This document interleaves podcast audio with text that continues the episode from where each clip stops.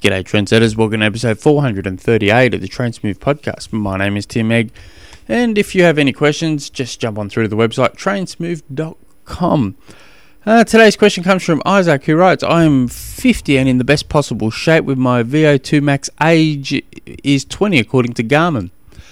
I actually didn't. Re- I knew, you know, the VO2 Garmin offers what your VO2 max is for running and cycling and, and things, but I didn't know they actually have an um, your fitness age. That that took me by surprise. Um, though I don't spend a lot of time looking at it either, so you know. Um, come March to March twenty one, two thousand and one, we'll be I will be participating in a triathlon seventy point three. Uh, what what best practices and tips can you share for me before the race? Uh, during and any recommendations for the transition area? I am currently on week seven of a 30 week uh, beginner program on my own. About a month and a half ago, I did a dress rehearsal Olympic distance triathlon. I have already completed the distances and each of the three disciplines and begin to put together doing more and more brick workouts. Uh, I train three times a week swimming in open water. I have completed several marathons and half marathons previously. I love cycling. Many people recommend that I do smaller events, but at my age and my level of tolerance for pain, I know come March 20, March 21, I will be at my peak. Looking forward to your feedback. Um, yeah, I'm with you. I I think with your you know love for cycling you've done multiple marathons and half marathons. Why why bother doing small distances? Um, some people I'm just going. Some people I'd say you you really should start off with you know super sprint distance and do one or two of them and then go up to sprint distance and do hang around there for a little while and then you go up to Olympics and then you know maybe in a couple of years go up to 70.3 and then see how you like that and slowly build. But for yourself, under what I know from that bit there, I, I, I reckon you should go straight into 70.3. That's where your passion is. That's what's driving you. You know, you've you've got a 30 week training program. So that that tells me alone that you're you're driven to do well on this. So I would I, I think you're heading in the right direction. Um, I would definitely. Um, so a, a, a, few things. So you you asked um, what are some tips leading leading into it. I think it says uh, you can share before the race. You re- the the biggest thing. This is going to be your first one. So the big, biggest thing is um, to get the confidence through your training. Um, so if you can arrive to that event knowing that you've got the fitness under your belt to have a good race that you think you're comfortable and confident in doing.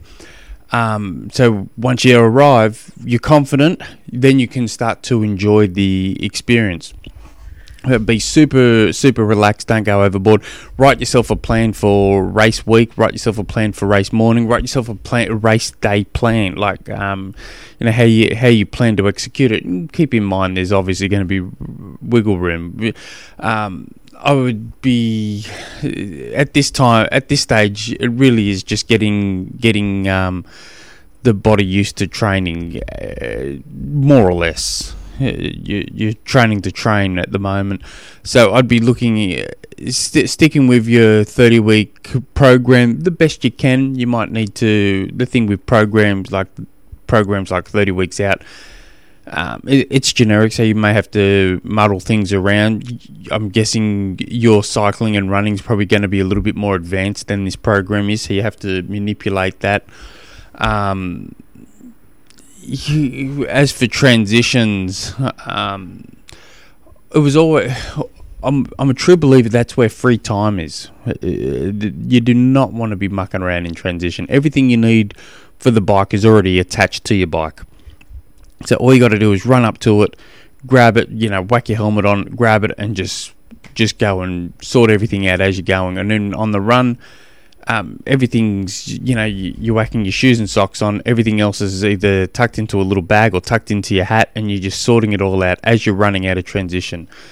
Um, and you know, if you for seventy point seventy point three, if you let's say you get out of the water in um, thirty five minutes, forty minutes, and you have a really quick transition time, you could jump ahead 20, 30 people in in just in transition in if you by not marking because people are going to hop out of the water then they're going to walk into transition and then they might do a small jog and then they're going to be thinking oh i'm going to slowly get out of my thing and then they're going to be talking about what's happening on the race. Oh geez that was rough water. Oh didn't realize it was so cold. And oh i might have a you know have a drink and go to the dunny and it's it it's ridiculous how much time gets wasted in there so don't muck around. Get get through it, and and, and you use your brick sessions to sort to sort this out. Um, so so for instance.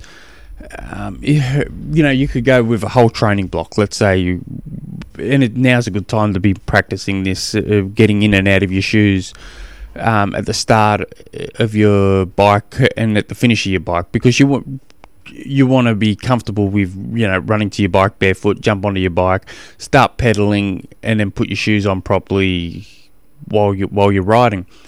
So let's say for the next four weeks you don't take your shoes off your bike at all. You keep them on, and so at the start of every ride you're riding, you know, with your feet on top of your shoes for the first, you know, 100, 200 meters, and you're just carefully putting them in and out. And then as you um, finishing your ride, um, 300 meters or so out before your house, you take your feet out your ride with your feet on top of your pedals. You jump off and then you just run into your run into your place. So you're learning to um, run with your bike barefoot, just just to get used to that. Make sure you're comfortable with that, and then you can slowly progress from that. Um, I will also say, you know, unless time restrictions or you're going off your program, so you probably should stick with your program. But a lot of people don't need a lot of bricks. Um, they're generally good for time restraints and to be thrown in in strategic spots. But if if they're added into your training programs, I'd stick with that. Um, but I will say all brick sessions, the transition into brick sessions, whether it's um, swim to bike, bike to run, or whatever it is, should be really, really fast, as quickly as humanly possible. And if you can create as much stress around the environment as possible to to say you can calmly get through, you know, off the bike onto the run as quickly as possible, like get kids to carry on like pork chops when they see you, and you know, just add a little bit more pressure. Just, uh, the better off you're going to be. Even if it has like a, um, you know, let's say you're doing a, a three hour bike ride with a 10 minute easy run off the bike as part of your cool down. Even though you're only going to be running for 10 minutes off the bike and it's all going to be super easy and it's part of a cool down, um, I'd make that transition uh, from bike to run really, really fast just to practice. Um, you don't need to go overboard with these either. You don't need to. Uh, you know you're 30 weeks out so you you just getting getting the volume and then through that you'll get your confidence that this, you're going to nail this um, what was the other questions the 30 week program olympic distance good you did the olympic distance uh, um, uh, I think that's a small level. Fit. I think it, yeah. I just stick with the plan, and I think you're doing doing the right thing. Um, I hope that helps, mate. If you have any questions as you as you're ticking along, send them through, and um, happy to help. If you guys have any other questions, jump on through to the website trainsmooth.com. Until next episode, hooroo.